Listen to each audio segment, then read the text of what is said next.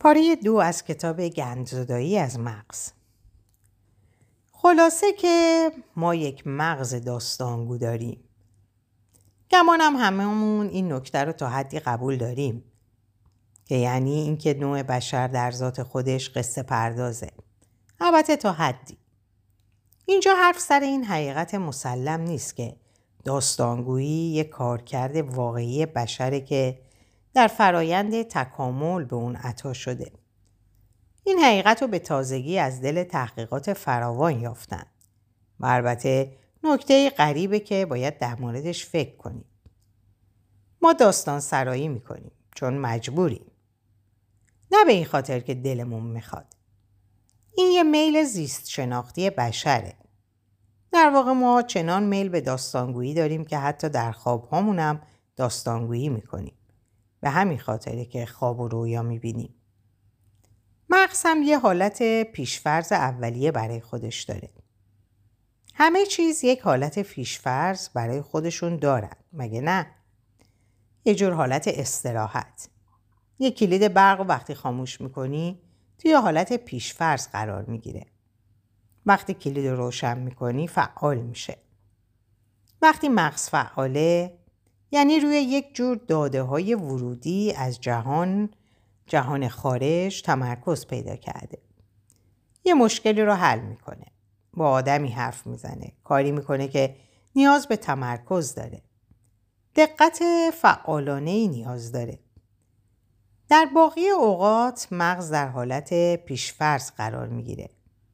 بیدار و هوشیاره اما در کلیت استراحت می‌کنه. محققان روی کارکرد مغز در این حالت پیشفرض کار کردند و یک نکته محشری رو پیدا کردند که بیا و تماشا کن. مغز در حالت پیشفرض در حال قصه ساختنه. وقتی ما در حال قصه تعریف کردنیم مغزمون استراحت می‌کنه.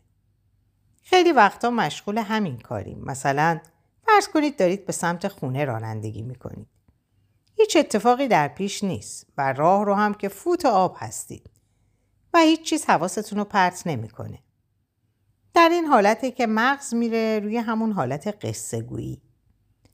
برای خودتون داستان درازی سرهم می‌کنید درباره اینکه الان قراره برای شام چه چیزی بپزید یا از تلویزیون چی تماشا کنید و به چه کارهایی برسید.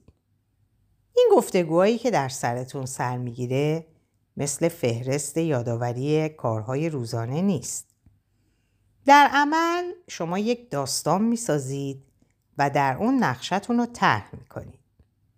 مغزی که خوب داستان بسازه در بیشتر مواقع بسیار خفن و کاردرست خواهد بود. این قصه ها معمولا تمرین موقعیت های واقعی زندگی هست و به خصوص در مواقعی که تغییری در کار خودمون دادیم یا شیوه تازه ای را امتحان می کنیم چنان کارایی دارن که نگو و نپرس. به کمک این قصه ها می‌تونیم انبارهای بزرگی از اطلاعات رو در سرمون جایی بدیم. کاری که با هیچ ترفند دیگه ای ممکن نیست. قسمت پشت پیشانی مغز تنها برای نگهداری هفت تکه اطلاعات با ضریب خطای دو تکه کم و زیاد جا داره. ولی ما که کارمون به همینجا ختم نمیشه و عادت داریم با اطلاعات توی مغزمون بازی کنیم و مواردی رو اضافه یا از قلم بندازیم. اما از اون طرف قصه های ما این مکان رو میدن که حجم قابل توجهی از اطلاعات رو نگه داریم چون این داده ها راههایی برای ذخیره میابن که بدون قصه امکانش وجود نداره. داستانا حالت پایه‌ای برقرار پایه‌ای برقراری ارتباط با دیگرانند.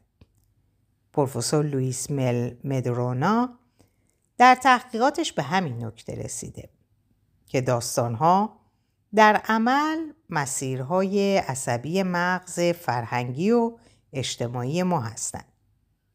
یعنی که به وسیله اونها هم اطلاعات رو درون خودمون ذخیره می‌کنیم و هم اونو با جهان پیرامون به اشتراک می‌ذاریم. ولی دیگه نگفتن ولی دیگه گفتن گفتن نداره که این مغز داستانگوی ما در کنار همه فوایدی که داره خودش زمین ساز دردسرهای بسیار ناجوری نیز هست. با همین ابزار ما قصه هایی از خود و جهان پیرامون می سازیم و برای خودمون تعریف می کنیم و از همه بدتر این که باورشون می کنیم. مغز ما هم جوری ساخته شده که همه چیز رو باور می‌کنه چون به قطعیت میل داره. ما در دل رخدادهای بیرونی به دنبال یافتن الگوهایی هستیم که به ما کمک کنند تصمیمای درستری رو در رویارویی با جهان بگیریم و امنیت خودمون رو در دل اون حفظ و تأمین کنیم. مغز ما از اون عوضی های یک دنده بی پدر و مادریه که داوری خودش رو در مورد جهان بیرونی داره و تصمیمش رو هم پیشا پیش گرفته که چی درسته و چی نه. این مورد برای شما هم پیش اومده. هرچی برای یه نفر دلیل و برهان منطقی آوردید که تصمیمش نادرسته باز خر خودش رو سوار بوده و راه اشتباه خودش رو رفته. برای همینه که گاهی نتایج انتخابات برق از کله همه پرونده است. برق از کله همه پرونده. برای همینه که مردم میرند کازینو و مثل دیوونا حتی لباس تنشون رو هم میبازن. مغز احساسی, مغز احساسی یک تصمیمی می‌گیره و بعد مغز متفکر درد سرش رو می‌کشه که برای اون دلیل و برهان به تراشه. مغزها این قابلیت ناجور رو دارن که به هر گندی لباس منطق بپوشونن. بله میشه مغز رو سر جاش نشوند. این مغزهای وامونده یک موجودات غریب سازگاری هستن که بیا و تماشا کن. و خاطرتون جمع باشه که میشه حسابی اونها رو آدم کرد. باورتون نمیشه؟ خب اول از همه این که باورتون بشه. ناسلامتی من دکترم دیگه. از اون دکترهای درست حسابیم. ولی اگه از اونایید که الان توی دلتون گفتید گور پدر خودتو مدرکتو سندت رو رو کن تشریف ببرید توی یوتیوب و فیلم ورود قطار به ایستگاه ساخته برادران لومیر رو ببینید. 45 ثانیه هم بیشتر نیست اما درسهایی در خود داره. حالا این تصویر رو در ذهنتون مجسم کنید. الان سال 1895 و ما در پاریس هستیم. این دو برادرم اومدن که نخستین تصاویر متحرک رو در یک نمایشگاه هنری به مردم نشون بدن. خودشون هم به قدری هیجان زده بودن که از توصیف خارجه. ولی نتیجه آنی نشد. که خیال آنی نشد که خیالش رو کرده بودن. همه جماعت حاضر شرواراشون رو خراب کردن. و یکی پرید زیر صندلی قایم شد و یکی عربده کشان از سالن در رفت و محض نمونه یه نفر نموند که دستاورد هنری برادران لومیر رو پاس بداره. در اون لحظه مغز همشون این فرمانو می‌داد. پاشو فرار کن از این خراب شده. قطار داره میاد بزنه دخلتو بیاره. دلیلش هم ساده است. اولا اینکه قطار چیز خطرناکیه. و دوما این که مغز این آدم ها هیچ سابقه ای از برخورد با تصاویر متحرک در حافظش نداشت. مغزشون تصویر قطار رو جای خود قطار گرفت و فرمان الفرار داد. آیا موقع تماشای این فیلم مغز شما هم به هم ریخت؟ نه که ریخت. چون شما خوب می‌دونید فیلم چیه. دستگاه عصبی شما هم جوری آموزش دیده که فرق بین تصویر یک قطار از خودش رو خوب درک کنید. حالا که ما مغز ما اینه که فرق خطر واقعی و دریافت از خطر رو مشخص کنه یادتون بیاد که پیشتر گفتم مغز ما توی مسئله فرق گذاشتن مشکل داره. به خصوص وقتی پای جون در میون باشه. بچه‌ای که تازه زبون باز کرده به تمام حیوانات میگه هاپو. این کار ادامه داره تا وقتی که می‌فهمه سوای هاپو توی این دنیای بزرگ یه مش پیشی، اسب، خر و الاغ و کوسه سفید و نهنگ قاتلم ریخته. مغز ما هم همین روالو داره و اگر فرق اینها رو یادش ندیم تا قیام قیامت می‌خواد به همه چیز بگه هاپو معنیش اینه که مغز ما همه چیز رو به چشم خطر بالقوه می‌بینه مگر اینکه قانع بشه اون چیز خطری نداره با دامک نامرد اصولا هیچ اعتمادی به دریافت پشت پیشانی از رخدادها نداره.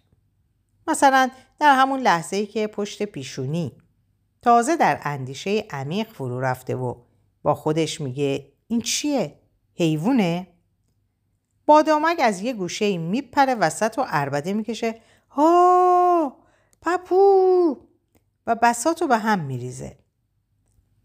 بسیار مسئله سنگین و وزینی بود ولی از این بابت پوزش میطلبم. بذارید راحت تر بگم. باید با هم اختیار رو از دست این بادامک نامرد در بیاریم. و بعد از این پشت پیشانی رئیس باشه. باید به این بیچاره فرصتی بدیم تا تصمیمش رو بگیره که اصلا اون حیوان کوفتی هاپو بود یا نه.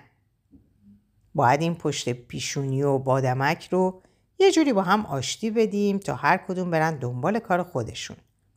و این یعنی اینکه عین آدم درست و حسابی با هم کار کنن. بذارید راحت حرف بزنیم. این از اون موقعیت ها نیست که یکی بگه اجازه بدید تا تحقیق جامعی صورت بدم و پس از بحثی پرفایده و منطقی به جنبندی صحیحی برسیم و تصمیم درستی اتخاذ کنیم و ملاحظه بفرماییم که در چشمانداز اهداف بلند مدت چه کاری به صلاح ما می باشد. نخیر در چنین وضعیتی با دامک نامرد چنان خودش رو وسط میندازه و هوار می‌کشه سرتو بدزد در رو بزن همه چی رو داغون کن که همه واکنش های منطقی میریزن توی پایینی ترین جوی های ذهن و گم و گور میشن. البته این سرتو بدزد و در رو به خودی خود چیز بدی نیست. وقتی صدای شلیک گلوله یا آژیر خطر میاد چنین ندایی بهترین کارکرد رو داره. وقتی دسته داغ یه قابلمه رو توی پنجمون می‌گیریم به واکنش عملی آنی نیاز داریم. اگه چنین عمل کردی در بدن ما نباشه تا ما به نتیجه منطقی برسیم دستمون سوخته و این در حالیه که اون پشت و پس دالونهای مغز بادامک نامرد و ساقه حلقشون رو پاره کردن که بابا ول کن اون دسته کوفتی رو این که دیگه مثلا تجربه سینمای پست مدرن نیست. زندگی واقعیه. ما به مغزی که بقای ما رو هم تضمین کنه نیاز داریم دیگه. مغز که کارش فقط حفظ کردن شماره کمد وسایلمون توی باشگاه یا شعرهای بند تومونی خواننده های جلف امروزی نیست. ولی این مشکلم وجود داره که مغز در فرایند حفظ جان ما سوای خطرهای واقعی نسبت به هر چیزی هم که اونو خطر تشخیص میده واکنش داره. قابلیت ما برای مرزبندی بین خطر واقعی و خطر فرضی هنوز آنچنان کارآمد و کامل نیست. مغز در زمان هشدار همیشه به خطا میافته و مثلا در زمانی که اصلا نیاز نیست حتی دستور خاموشی عمومی رو صادر می‌کنه و شما ناگهان بیدلیل در بدترین مواقع خوابتون می‌گیره. باز مثال رفتید بقالی که برای شام خریدی بکنید و یه دفعه می‌بینید جناب بقال از همه جا بیخبر چند دسته گل اونجا گذاشته که بفروشه. در همون لحظه مغزتون ناله می‌کنه گل گل بناس زنق در رو معمولیت لغو شد و شما که خاطره بدی از گل دارید بدون اینکه بفهمید و پیش از اینکه از حال برید از بقالی بیرون می‌زنید و درمانده و البته گرسنم میمونید. وسط خیابون. حالا هی به خودتون نهیب بزنید که آخه دیوونه. طوری نشده که. یه مش گل بودن دیگه نه کسی مرده نه خبریه. تازه گشنمه. باز باید نیمرو کوف کنم. کار وقتی بدتر میشه که اینو هم ندونید و فقط به خودتون بگید خاک بر سرت کنن. چی شد باز؟ دیوونه شدی؟ و اما اون بخش منطقی.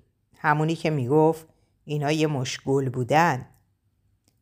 برای رسیدن به این درک شما نیاز دارید بین محرک ها تمایز, تمایز قائل شید.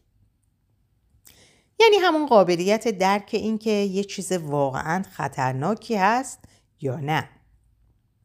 قابلیت تمایز بین محرک ها در حیطه تفکره و نه احساس که یعنی در پشت پیشانی رخ میده و زمانی که ساقه در حالت وحشت زدگی قرار می‌گیره دیگه خیلی سخته که یکی بتونه دوباره بخش پشت پیشونی خودش رو فعال کنه. ولی میشه و ما می‌تونیم این کارو بکنیم. الان هم قرار سر همین حرف بزنیم که چگونه میشه مغز رو آدم کرد و سر جاش نشوند تا جوری به محرکا پاسخ بده که بیشترین کارایی رو داشته باشه. تا مغز بتونه پاسخهای متناسب با زندگی حال به ما بده و نه زندگی گذشته. قابلیت تمایز در پاسخ به محرک ها برآمده از تمام تجربه ها و عادت های پیشین ماست و هرچه این تجربه ها دردناکتر باشه پاسخ های ما هم درشتر و برجسته تر میشن. اگه یه محرک به همراه یک خاطره پررنگ در حافظه ما ذخیره شده باشه بدن خود به خود هورمونایی رو ترشح می‌کنه که اونو برای واکنش شدید و آنی برمیانگیزونه مغزم که فرقی بین اندیشه های جدید و قدیم و موقعیت های متفاوت نمی‌گذاره و کار خودش رو می‌کنه. به همین خاطره که کهنه سربازانی که از جنگ عراق بازگشتند تا چند کیسه آشغال بیگناه معصوم رو کنار خیابون می‌بینند بی اختیار وحشت می‌کنن.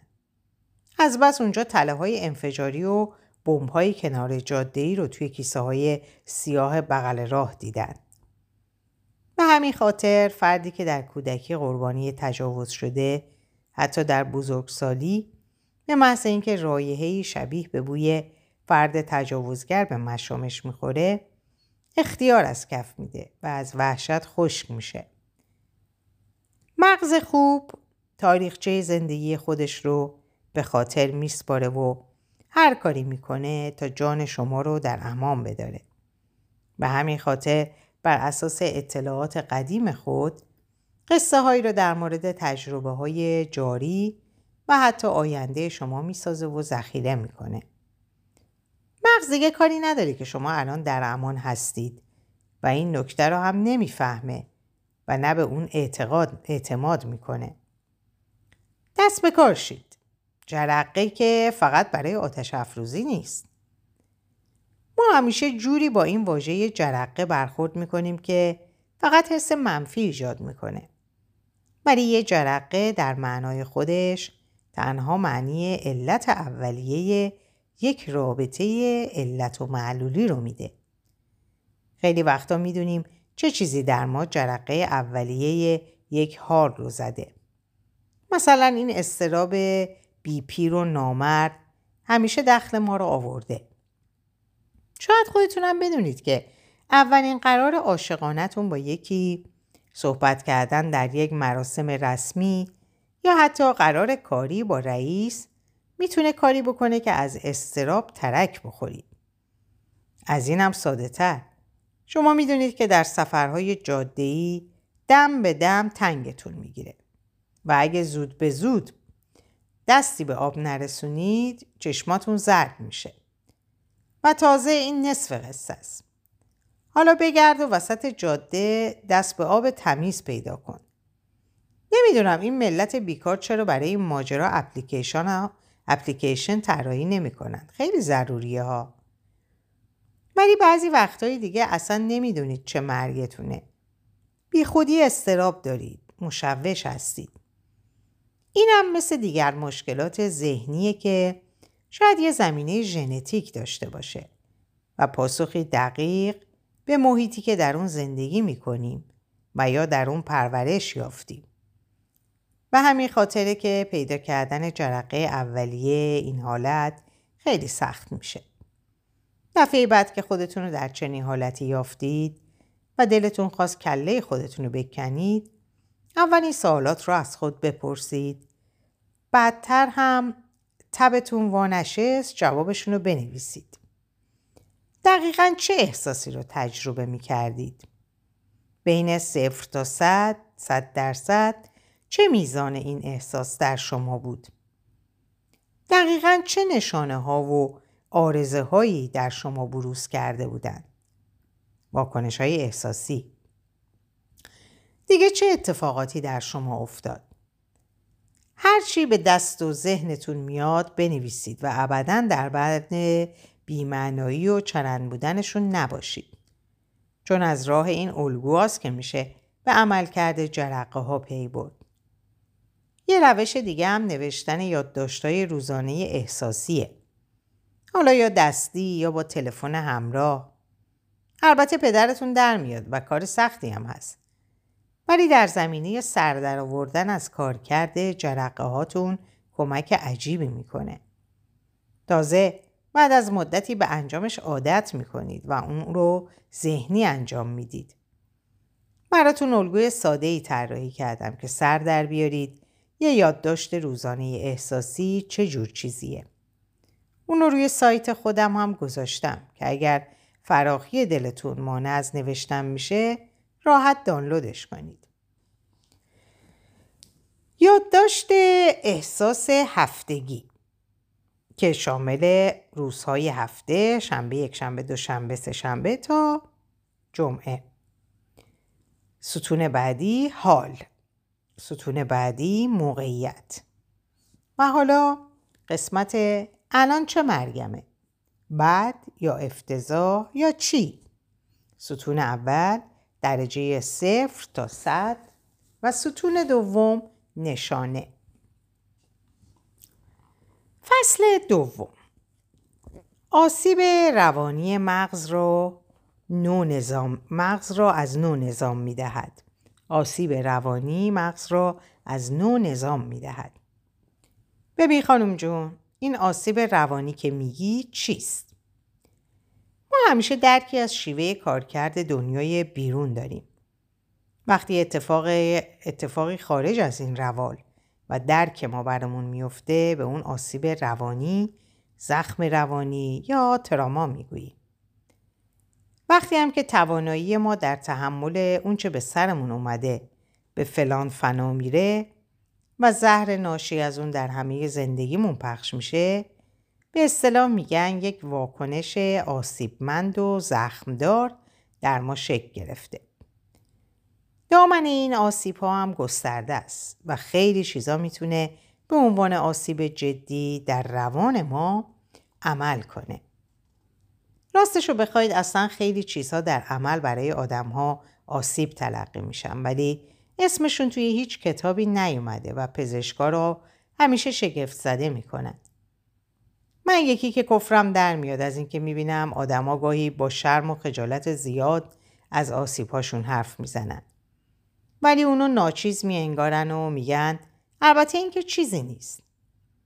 این حرف مزخرف محضه چون اصلا این تعریف ها و اصطلاحات قشنگ به کنار یک آسیب روانی به طور خلاصه وقتیه که مغز ما میگه ای بابا این دیگه چی بود؟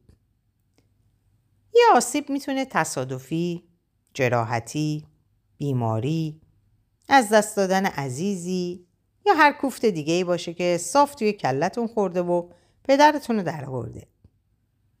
تا این حرف به اینجا می‌رسه. ما هممون آسیبا رو به شکل متفاوتی از سر میگذرونیم. و در فهرست آسیب های روانی هر کدوممون موارد مختلفی نوشته شده.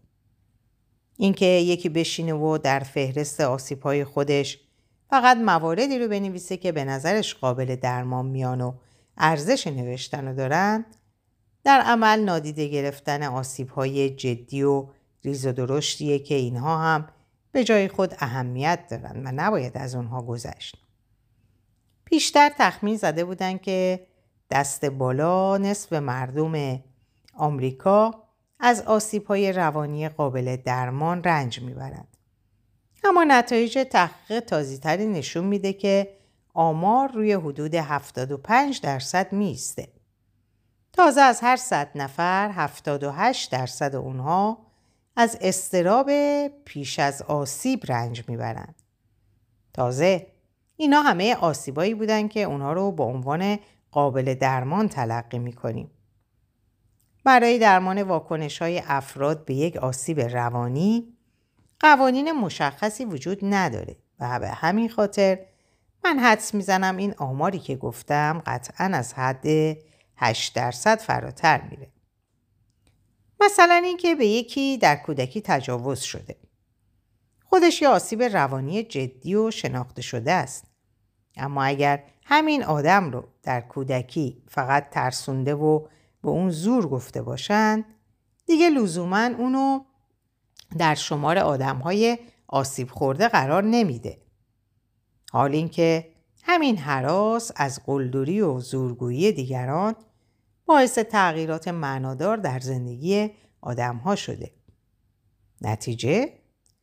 فهرست بی فهرست.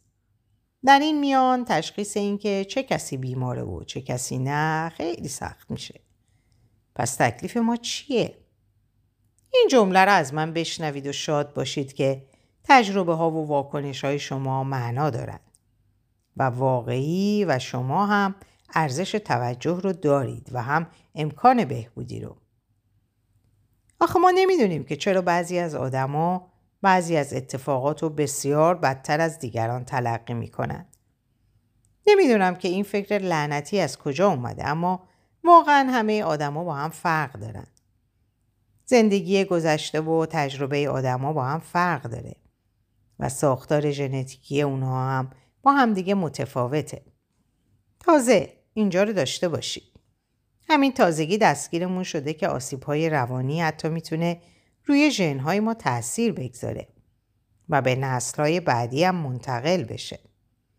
اگر در عقبه شما پدر بزرگی جد و جده بوده که آسیب روانی جدی در زندگیش خورده به احتمال زیاد شما هم جوری تنظیم شدید که واکنشتون به دنیا متفاوت از کسی باشه که همه آب و اجدادش در سلامت و خاطر جمعی کامل زندگی کردن. پس این فقط ژن نیست که روی آسیب های روانی و واکنش های شما اثر می‌ذاره بلکه خود آسیب ها هم ژن ها رو تغییر میدن. پس اینطور جناب مغز اگه گیر این یکی از گیر این یکی چطور می‌خوای قصر در بری؟ از بود فیزیکی یه توضیح برای این مسئله وجود داره. پاسخ به آسیب مساوی با دخالت بادامک نامرد. البته بادامک با شدتهای متفاوتی نسبت به آسیب واکنش نشون میده. گاهی ما با, با برخورد به یک آسیب, آسیب کاملا از جا در نمیریم اما پاره عادتها و الگوهای عجیب و غریب در نظام فکری و رفتاری ما تنشین میشن. شاید شما هم در اون حالتهای دستباشگی خرکی قرار نگیرید اما بدل شید به یه تیکه تاپاله نفوذ ناپذیر که سر هر چیزی بیش از اونچه نیازش هست توان و نیرو صرف می‌کنه.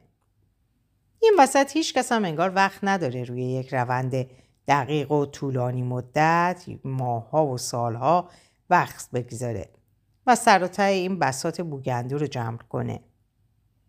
مخلص کلام در وجود همه ما نقاط شکننده ای وجود داره و هممون موجودات آسیب پذیری هستیم.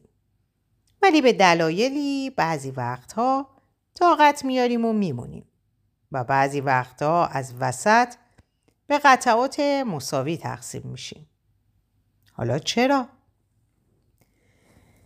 در اینجا به پایان این پاره می‌رسم براتون آرزوی سلامتی، اوقات و ساعات خوش و خبرهای خوش دارم. خدا نگهدارتون باشه.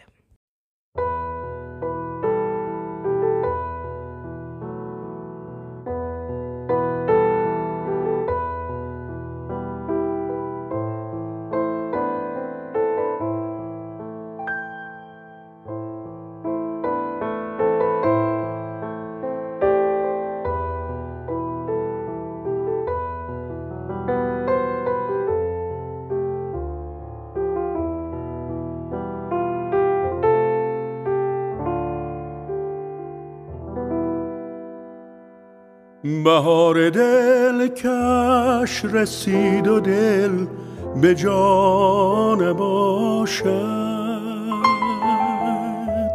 از آن که دل بردمی به فکر ما نباشد.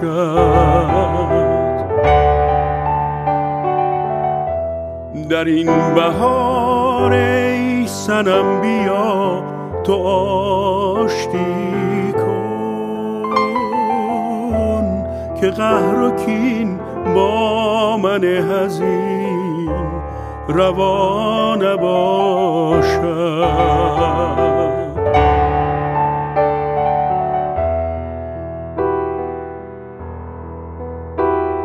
صبح دم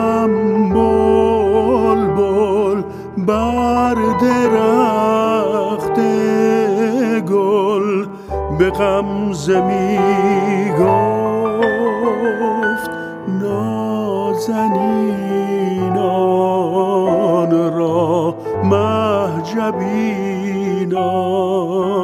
را وفا نباشد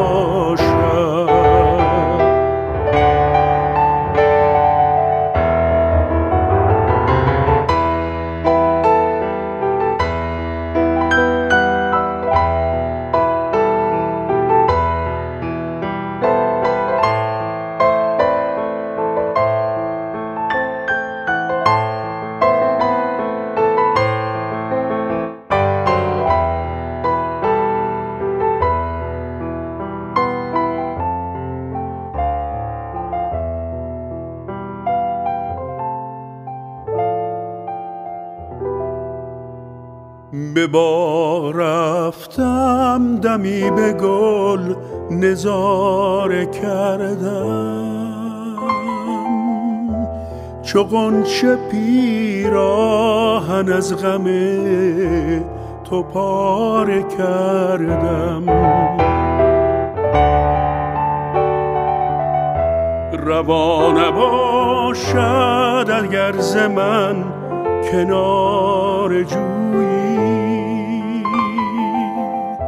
که من ز بهر تو از جهان کناره کردم.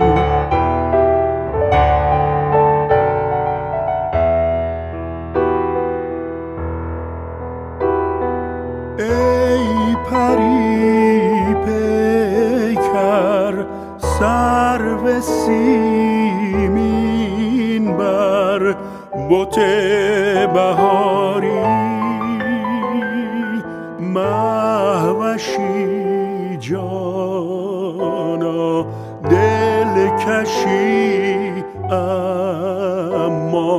اما وفا نداری